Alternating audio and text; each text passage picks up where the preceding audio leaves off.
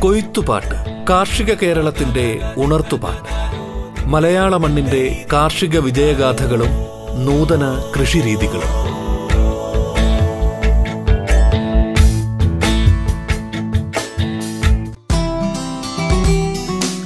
മാന്യ ശ്രോതാക്കൾക്ക് നമസ്കാരം. കൃഷി കേവലം ഒരു തൊഴിൽ എന്നതിനും അപ്പുറം ഒരു ജീവിതശൈലിയും സംസ്കാരവും ആണ്. നമ്മുടെ കാർഷിക രീതികളും കൃഷി സംബന്ധമായ അറിവുകളും മികച്ച കർഷകരുടെ അനുഭവങ്ങളും നവീന കൃഷി രീതികളും പങ്കുവയ്ക്കുന്ന റേഡിയോ കേരളയുടെ പരിപാടിയാണ് കൊയ്ത്തുപാട്ട്. കൊയ്ത്തുപാട്ടിന്റെ ഇന്നത്തെ അധ്യായത്തിൽ കാർഷിക അനുഭവങ്ങൾ പങ്കുവയ്ക്കാൻ നമ്മോടൊപ്പം ഉള്ളത് മുയൽ കൃഷി രംഗത്ത് നൂതനമായ നേട്ടങ്ങൾ കൈവരിച്ച എറണാകുളം ജില്ലയിലെ പിറവം സ്വദേശിയായ യുവ കർഷകൻ മാത്യു ഒളിവർ ആണ്. ശുദ്ധ ജനുസ് ബ്രോയിലർ മുയലുകളുടെ മികച്ച ശേഖരമാണ് ഈ യുവ കർഷകനുള്ളത് കൊയ്ത്തുപാട്ടിലേക്ക് സ്വാഗതം.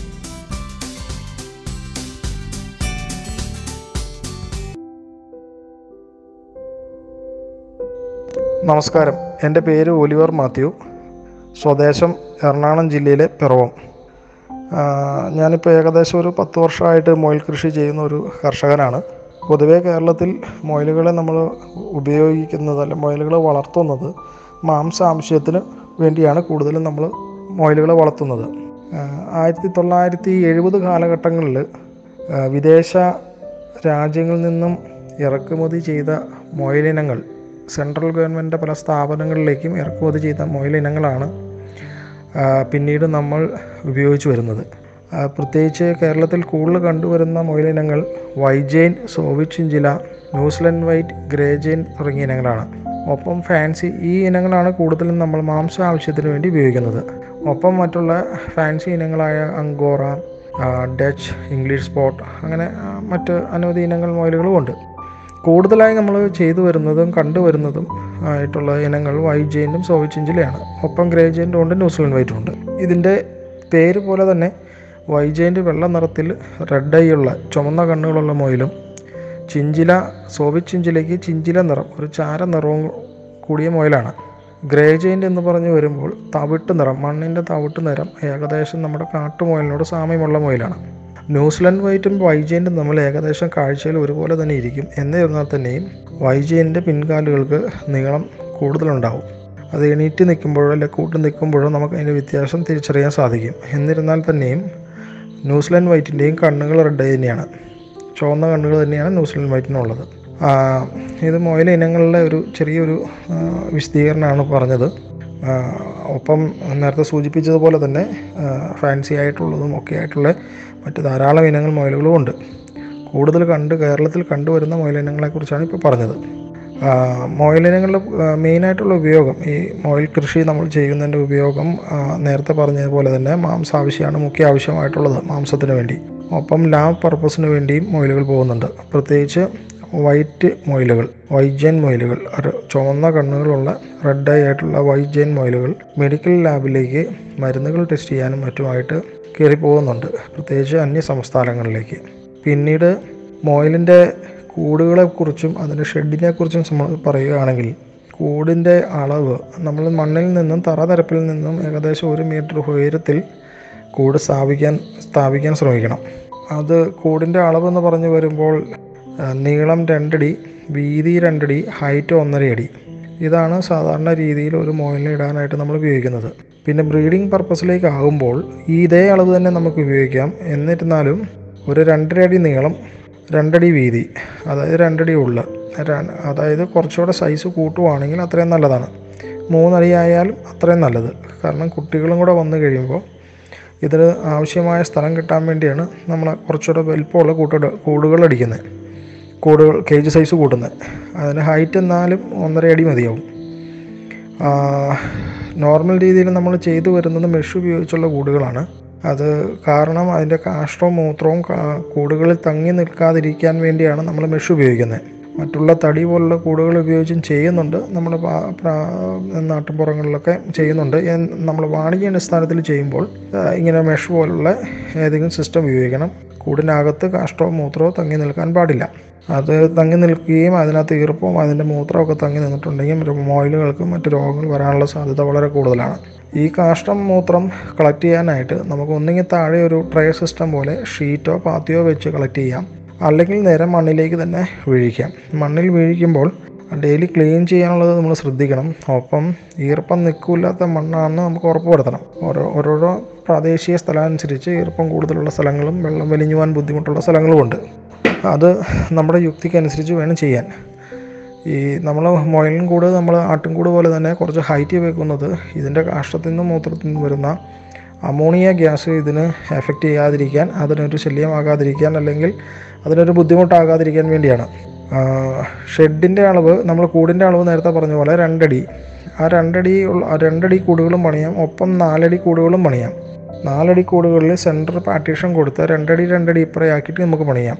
ഈ ഷെഡ് നമ്മൾ പണിയുമ്പോൾ നമ്മൾ അതിനകത്ത് വെക്കാൻ ഉദ്ദേശിക്കുന്ന കേജുകൾ എത്രയാണോ അതനുസരിച്ച് ഷെഡ് പണിയുക. ഷെഡ് പണിയുന്നതിന് ശേഷം കൂടുകൾ സെറ്റ് ചെയ്യാൻ പോയാൽ ഒരുപക്ഷെ നമുക്ക് സ്ഥലം നഷ്ടമാകാൻ സാധ്യതയുണ്ട്. ഉദാഹരണത്തിന് നേരത്തെ പറഞ്ഞ പോലെ നമ്മൾ രണ്ടടി കൂടാണ് സെറ്റ് ചെയ്യുന്നതെങ്കിൽ തൊട്ടടുത്ത് വരുന്ന റോ അത് രണ്ടോ നാലോ ആയിക്കോട്ടെ രണ്ട് റോകൾ തമ്മിലുള്ള ഗ്യാപ്പ് ഒരു രണ്ടടിയെങ്കിലും വേണം നട നടപ്പാതയായിട്ട്. നമുക്ക് ഇതിനകത്തൂടെ നടന്ന് പോകാനായിട്ടുള്ളൊരു സ്ഥലം. അപ്പോൾ ഒരു റോ രണ്ടടിയുടെ ഒരു കൂട് വരുന്നുണ്ടെങ്കിൽ രണ്ടടി ഒരു നടപ്പാതയും കഴിഞ്ഞ് വരുന്നതാണ് അടുത്ത സ്ഥലം.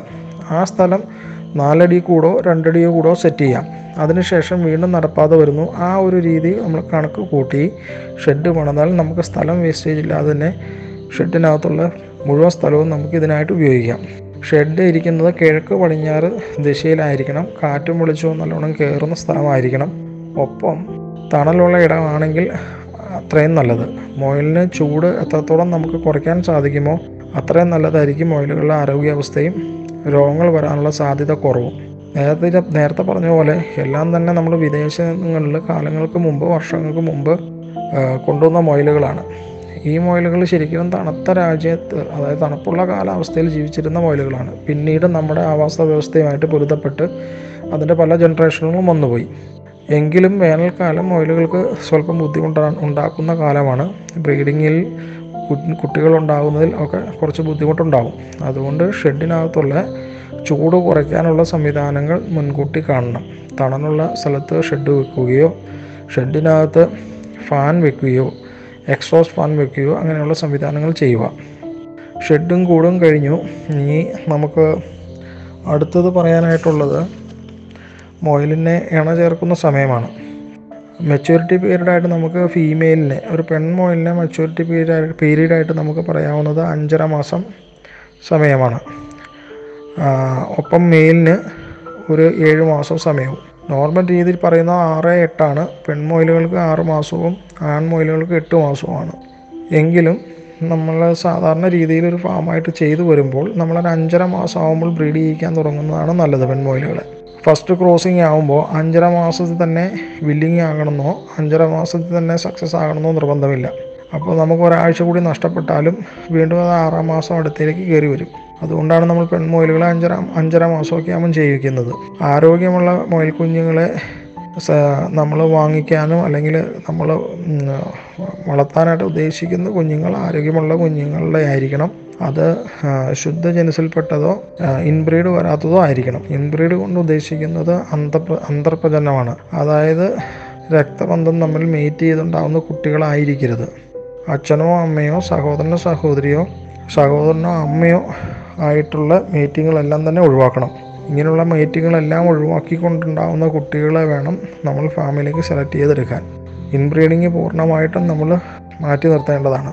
ഇങ്ങനെ സെലക്ട് ചെയ്തെടുക്കുന്ന കുട്ടികളെ ഫാമായിട്ട് തുടങ്ങാനായിട്ട് നമുക്കൊരു രണ്ടര മാസം രണ്ട് മാസം രണ്ടര മാസമുള്ള കുട്ടികളെ എപ്പോഴും വാങ്ങിക്കുന്നതായിരിക്കും നല്ലത്. പ്രായം കൂടിയ മൊയിലുകളെ എടുക്കാൻ പോയി കഴിഞ്ഞാൽ അതിന് ഫാം നടത്തി പരിചയമില്ലാത്ത ആളുമൊക്കെ ആണെങ്കിൽ നമുക്കതിന്റെതായ പ്രായോഗികമായ പല ബുദ്ധിമുട്ടുകളൊക്കെ വരാൻ സാധ്യതയുണ്ട്. ആൺമുയലിന്റെ കാര്യം നേരത്തെ സൂചിപ്പിച്ചതുപോലെ ഒരു ഏഴ് മാസം പ്രായമായാൽ നമുക്ക് അഞ്ചര മാസമുള്ള ഫീമെയിലുമായിട്ട് നമുക്ക് മീറ്റ് ചെയ്യിക്കാം. മീറ്റിങ്ങിനായിട്ട് നമ്മൾ ഫീമെയിലിനെ ആണിന്റെ കൂട്ടിലാണ് ഇട്ട് കൊടുക്കേണ്ടത് ആണിന്റെ കൂട്ടിൽ ഇട്ട് കൊടുത്തതിന് ശേഷം നമ്മൾ ഓവർ നൈറ്റോ കൂടുതൽ സമയം ഇടുകയല്ല ചെയ്യേണ്ടത് നമ്മളതിന് വീക്ഷിക്കണം. പെൺമൊയിൽ മീറ്റിങ്ങിന് ഇണ ചേരുവാൻ സന്നദ്ധതയാണോ ഇല്ലയോ എന്ന് നമ്മൾ നിരീക്ഷിക്കണം. ശരീരജ്യേഷ്ഠ വഴി നമുക്കത് മനസ്സിലാക്കാൻ സാധിക്കും. പ്രോപ്പറായിട്ടുള്ള ശരിയായ രീതിയിലുള്ള മീറ്റിംഗ് നടന്നിട്ടുണ്ടെങ്കിൽ ആൺമൊയിൽ സൈഡിലേക്കോ പുറയിലേക്കോ മറിഞ്ഞു വീഴുകയും ഒരു സൗണ്ട് കേൾപ്പിക്കുകയും ചെയ്യും. അങ്ങനെ നടന്നു കഴിഞ്ഞാൽ നമുക്ക് മീറ്റിംഗ് സക്സസ് ആയി എന്ന് നമുക്ക് അനുമാനിക്കാം. ഒരു തവണ മീറ്റിംഗ് സക്സസ് ആയാൽ നമുക്ക് ആ പെൺമൊയിലിനെ ആണിന്റെ കൂടെ തന്നെ നമുക്ക് വേണമെങ്കിൽ ഒരു പത്ത് മിനിറ്റ് കൂടെ ഇടാം. ഇട്ട് കഴിഞ്ഞാൽ ആൺമൊയിൽ സെക്കൻഡും തേർഡ് ടൈമും ചെയ്യും.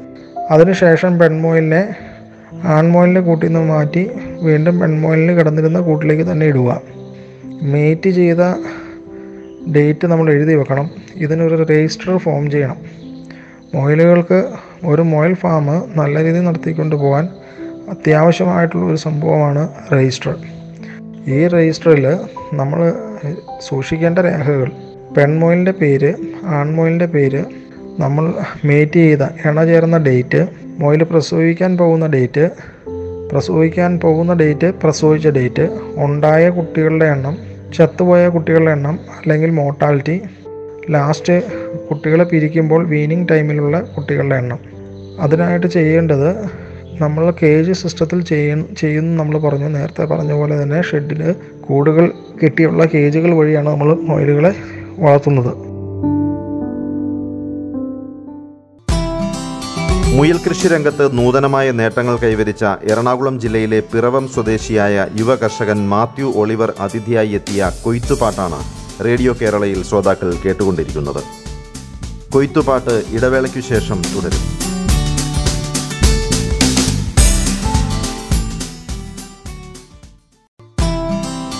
തുടർന്നു കേൾക്കാം കൊയ്ത്തുപാട്ട്. കൊയ്ത്തുപാട്ടിന്റെ ഇന്നത്തെ അധ്യായത്തിൽ അതിഥിയായി എത്തിയിരിക്കുന്നത് മുയൽ കൃഷി രംഗത്ത് നൂതനമായ നേട്ടങ്ങൾ കൈവരിച്ച എറണാകുളം ജില്ലയിലെ പിറവം സ്വദേശിയായ യുവ കർഷകൻ മാത്യു ഒളിവർ ആണ്.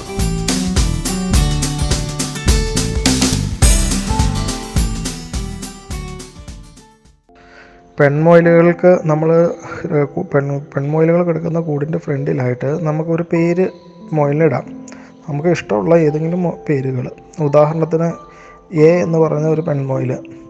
നമ്മൾ ആൺമൊയിലിന് വേറെ ഒരു ഒന്നെന്ന് പറഞ്ഞ ഒരു നമ്പർ ഇട്ട് അത് ആ പേര് നമ്മൾ കീപ്പ് ചെയ്യുന്നു. അതായത് ഫ്രണ്ടിൽ കൂടിന്റെ ഫ്രണ്ടിൽ ഒരു ടാഗ് കെട്ടിയിടുകയോ എന്തെങ്കിലും നമുക്ക് പ്രായോഗികമായി തോന്നുന്ന ബുദ്ധിയിൽ ഏതെങ്കിലും സംവിധാനം വഴി ആ പേരോ നമ്പറോ രേഖപ്പെടുത്തി വെക്കുക. അത് പല രീതിയിൽ ചെയ്യുന്നുണ്ട്. ചെവിയിൽ നമ്പർ അടിച്ച് ചെയ്യുന്ന സിസ്റ്റമുണ്ട് ചെവിയിൽ ടാഗ് അടിച്ച് ചെയ്യുന്ന സിസ്റ്റമുണ്ട് അതല്ല കൂടിന്റെ വെളിയിൽ നമ്മൾ നേരത്തെ പറഞ്ഞ പോലെ ടാഗ് ചെയ്യുന്ന അല്ലെങ്കിൽ നമ്പർ പ്ലേറ്റ് പോലെ എഴുതി അതിൽ പേരിടുന്ന സംവിധാനമുണ്ട്. നമുക്ക് കൂടുതലും പ്രായോഗികമായി ചെയ്ത് വരാൻ പറ്റിയത് കൂടിന്റെ വെളിയിൽ ചെയ്യുന്നത് തന്നെയാണ്. കൂടിന്റെ വെളിയിൽ നമ്പർ പേര് ഇടുക നേരത്തെ പറഞ്ഞ പോലെ എ എന്ന് പറയുന്ന പെൺമോയിൽ ഒന്നെന്ന് പറയുന്ന ആൺമോയിലുമായിട്ട് മീറ്റ് ചെയ്തു. ചെയ്തു ചെയ്തു. ചെയ്തതിന്റെ ഡേറ്റ് എത്രാം തീയതിയാണോ നമ്മളത് എഴുതിയിടുക. മൊയിലുകൾ ഇണ ചേർന്ന് കഴിഞ്ഞാൽ പ്രസവിക്കുന്ന കാലാവധി ഇരുപത്തി എട്ട് തൊട്ട് മുപ്പത്തി നാല് വരെയുള്ള ദിവസങ്ങളാണ് പറയപ്പെടുന്നത്. കൂടുതലും മൊയിൽ പ്രസവിച്ച് കണ്ടുവരുന്ന ഡേറ്റുകൾ മുപ്പത്തൊന്നും മുപ്പത്തിരണ്ടുമാണ്.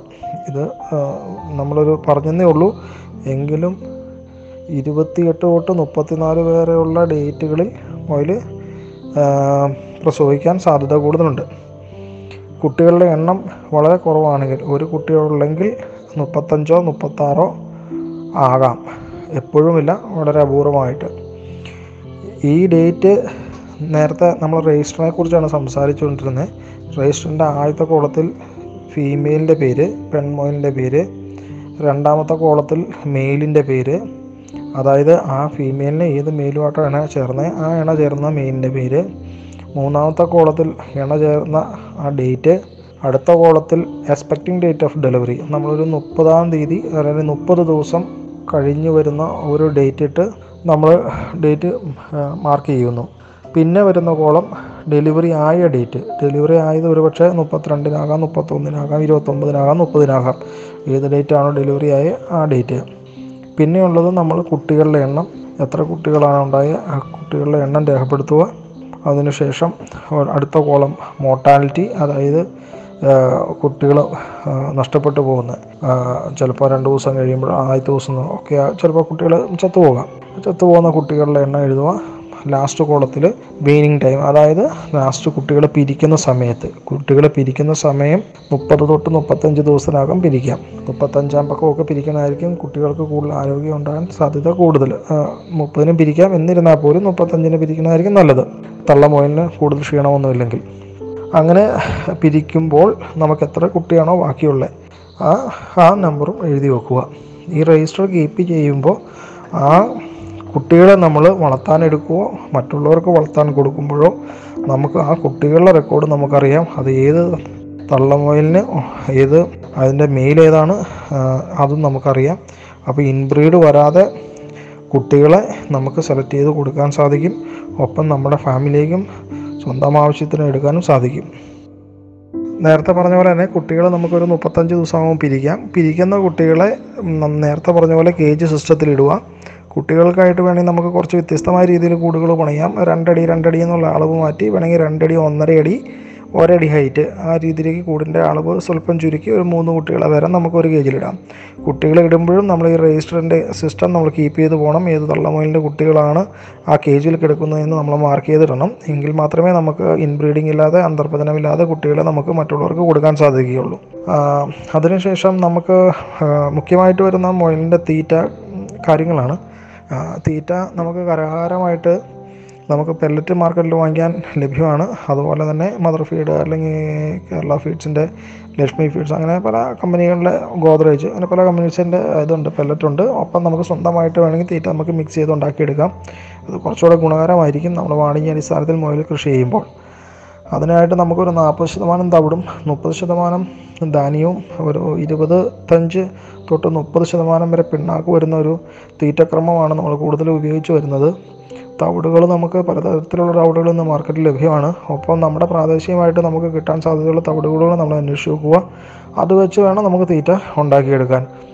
സോയയുടെ തവിട് കടലയുടേതുണ്ട് ഉഴുന്ന തവിട് ഗോതമ്പിന്റെ പോളത്തവിട് ഗോതമ്പിന്റെ പൊടിത്തവിട് തുടങ്ങിയ തവിടുകളെല്ലാം ഉണ്ട് അതിന്റെ ഏതെങ്കിലും രണ്ട് കൂട്ടോ അല്ലെങ്കിൽ മൂന്ന് കൂട്ടോ തവിടുകൾ ഉപയോഗിച്ച് ഒരു നാൽപ്പത് ശതമാനം എന്നുള്ള കണക്കിൽ തവിട് കണക്കാക്കി എടുക്കുക. ഒപ്പം ധാന്യത്തിന് നമ്മൾ കൂടുതലും ഉപയോഗിച്ച് വരുന്നത് ചോളമാണ്. ചോളം മുപ്പത് ശതമാനം എടുക്കുക.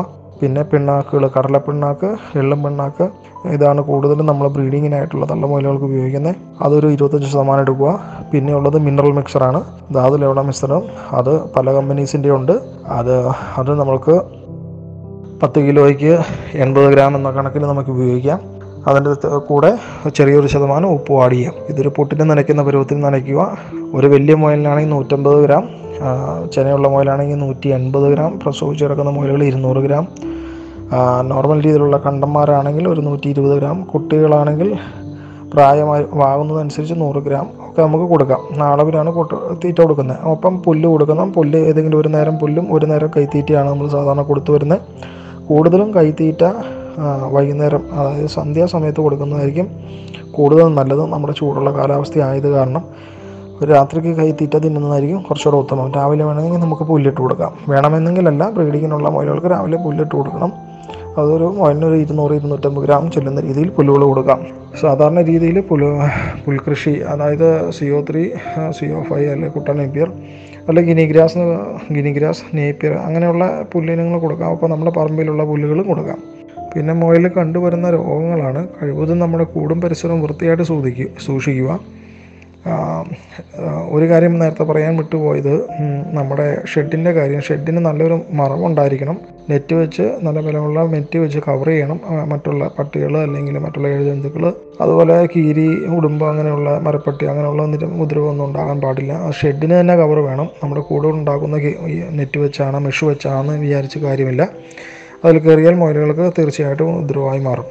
മുയലുകളിൽ സാധാരണ കണ്ടുവരുന്നത് ഒന്ന് സ്കിൻ ഡിസീസാണ് നമ്മൾ സാധാരണ പറഞ്ഞു വരുന്ന മണ്ടരി രോഗം അത് ബോഡി മേജ് ഉണ്ട് ഇയർ ക്രാങ്കർ ഉണ്ട് ചെവിയിൽ വരുന്നതുണ്ട് ബോഡിയിൽ വരുന്നതുണ്ട് അത് നമ്മുടെ കാലാവസ്ഥാ വ്യതിയാനം ഈർപ്പമുള്ള അന്തരീക്ഷത്തിൽ കൂടുതലും വരാറുണ്ട്.